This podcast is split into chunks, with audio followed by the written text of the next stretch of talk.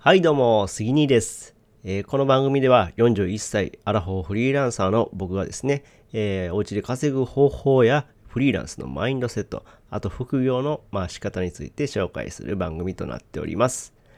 えーこの番組は1年間のスパルタメール講座、生き早メルマガの提供でお送りします。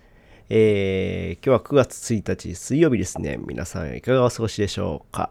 えー音声配信の方はね、めっちゃ久しぶりなんですよね。えー多分もう1週間以上撮ってなかったんですけども、えーちょっとね、自分のま仕事にも余裕が出てきたんで撮ってみようかなというふうに思いました。はい。えーまあね、毎日更新できるように頑張りたいなと思うんですけどもね。まあ撮れなかったらごめんなさいって感じですね。はい。えー今日はこんな話をしようかなと思います。えー工場勤務で考えられる5つのリスクという話をします。えー僕はですね、4年前まで、えー工場で働いていました。で今はね、あのーウェブ制作、えーホームページの制作の仕事をしているんですけども、えそれまでは全く関係ない工場で働いていました。でですね、えまあこれ工場だけではないんですけども、会社、会社におったらね、会社で勤務してたらね、こういう5つのね、リスクがあるっていうのを分かってもらいたいなと思って、えー発信します。はい。ではですね、まず1つ目。えー世間では何の役にも立たないスキルをひたすら磨く。うん。これね、ほんまに僕ずっと思ってたんですよ。あの、その工場内ではね、まあ、あの、すごいスキルをこう教えてもらうわけなんですよ。あ、なるほどですね、とか聞くんですけど、もう一歩ね、外に出ると、全然役に立たないなって、本当に思ってたんですよね。こんな何の役にも立てへんなっていうのをね、ずっと思ってたんですよ。で、何の役にも立たないからですね、やっぱり仕事を辞めた時に、えー、なんでしょう。後に繋がらないんですよね。はい。そう。な、後に繋がらない。っていうのをずっと感じたんですよ。これを習ったところで僕は何も成長しない。外で通用しない。そういうのをね、思ってたんですよね。なので、まあ、会えー工場だけではなくて、まあ、会社内でもですね、えー、なんやろう、えーちょっとパッと思いつかないですけど、まあ、書類整理とかなんかわかんないですよ。あの、会社内でなんかいろんな仕事任されるじゃないですか。で、そのスキルってほんまに役に立つのって一回ね、えー考えてもらった方がいいかなと思います。で、その時点で、あの、役に立たないなと思ったら、ちょっとね、こう、別のスキルを持っといた方がいいかなというふうに思います。はい。えー二つ目がですね、昇給は毎年たった数千円。うん。これもね、よくあると思うんですよ。うん。えー今年は、えーちょっと会社の状況が厳しいからとか、うーん、まあいろんな理由でですね、えー2500円とかね そ、そんなね、数千円で上がったところでね、結局税金で持ってかれるから意味ねえじゃんって、もうめっちゃ思ってたんですよね。うん。で、まあ同期とかは、まあ今年は、うん、ちょっと多かったとかなんか言ってるんですよね。まあ人によってちょっと昇給ってバラバラやと思うんですけど、僕はあんまり気にしなかったんですよね。所詮数千円やろって。うん。これをだから10年やったところ1万円とか2万円もいくかなみたいな感じで、いつなったら、え、えー何十万、まあ大台乗るのとか、僕とか、なんや、基本給とか多分10何万とかじゃん。20万あるかな ?20 万ぐらいやったんちゃうかな？これ40万いくのいつなんやろとか思いながらね、これも果てしないなと ずっと思ってたんで、この昇給、うん、これもちょっと考えた方がいいですね。うん。で、それで、いやー、自分の思っている収入にたどり着かないようやったらやっぱ副業はしたい方がいいかなと思います。はい。次ですね。3つ目。えー陰険なやつばかりで心がすさむ。うん。これね、これは工場あるあるかもしれないです。うん。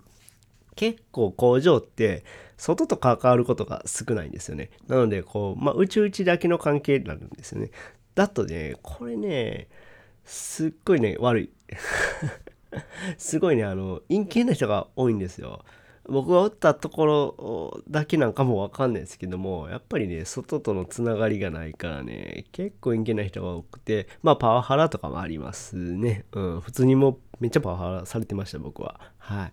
なので、まああのー心が病んじゃう人もいるんじゃないかなと思います。僕の場合は、あの、結構あの、負けん気が強かったりとか、あ別別にま会社自体辞めることは何とも思ってなかったんですけど、あのまあ、こいつには負けたくないなとか思ったりしてたんで、まあ、なんとか保ってはいたんですけど、やっぱり疲弊しますよね。うん。そういう人がいると疲弊するんで、やっぱりね、あの心にも体にも良くないと思います。はい。なのでですね、まあ、えー、心病まないように。もし病むようだったらちょっとね、そういう会社を考えた方がいいかなと思いますね。はい。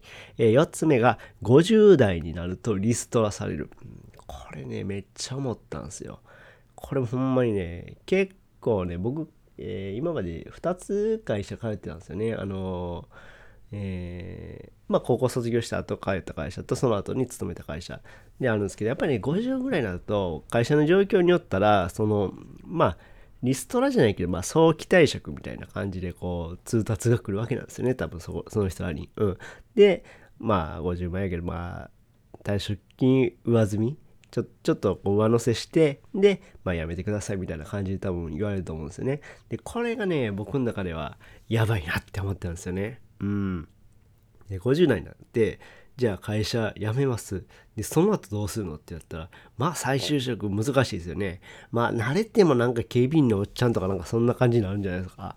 うん、だから再就職がないし、で、一つ目で言った、あの、役に立たないスキルばっかり磨いてるから、再就職も難しいんですよ。うん。なので、この50代でリストラっていうのが一番きつい。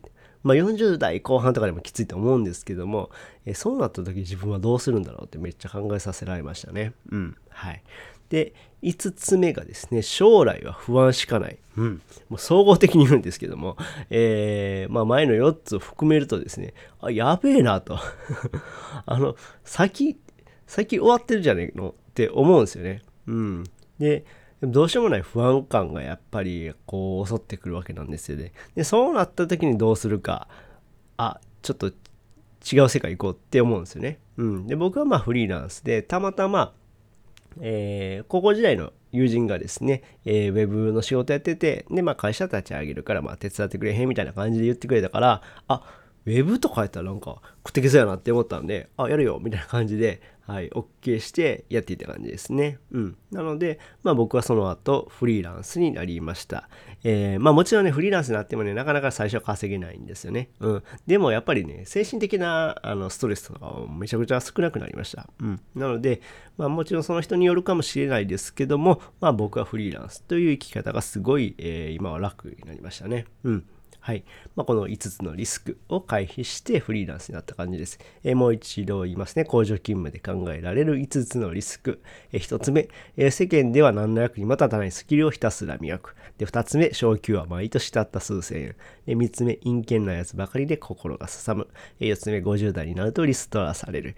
え5つ目、将来は不安しかない。はい。これで、全部当てはまってる人は、ちょっと今の仕事を、えー、考えた方がいいかもしれないです。はい。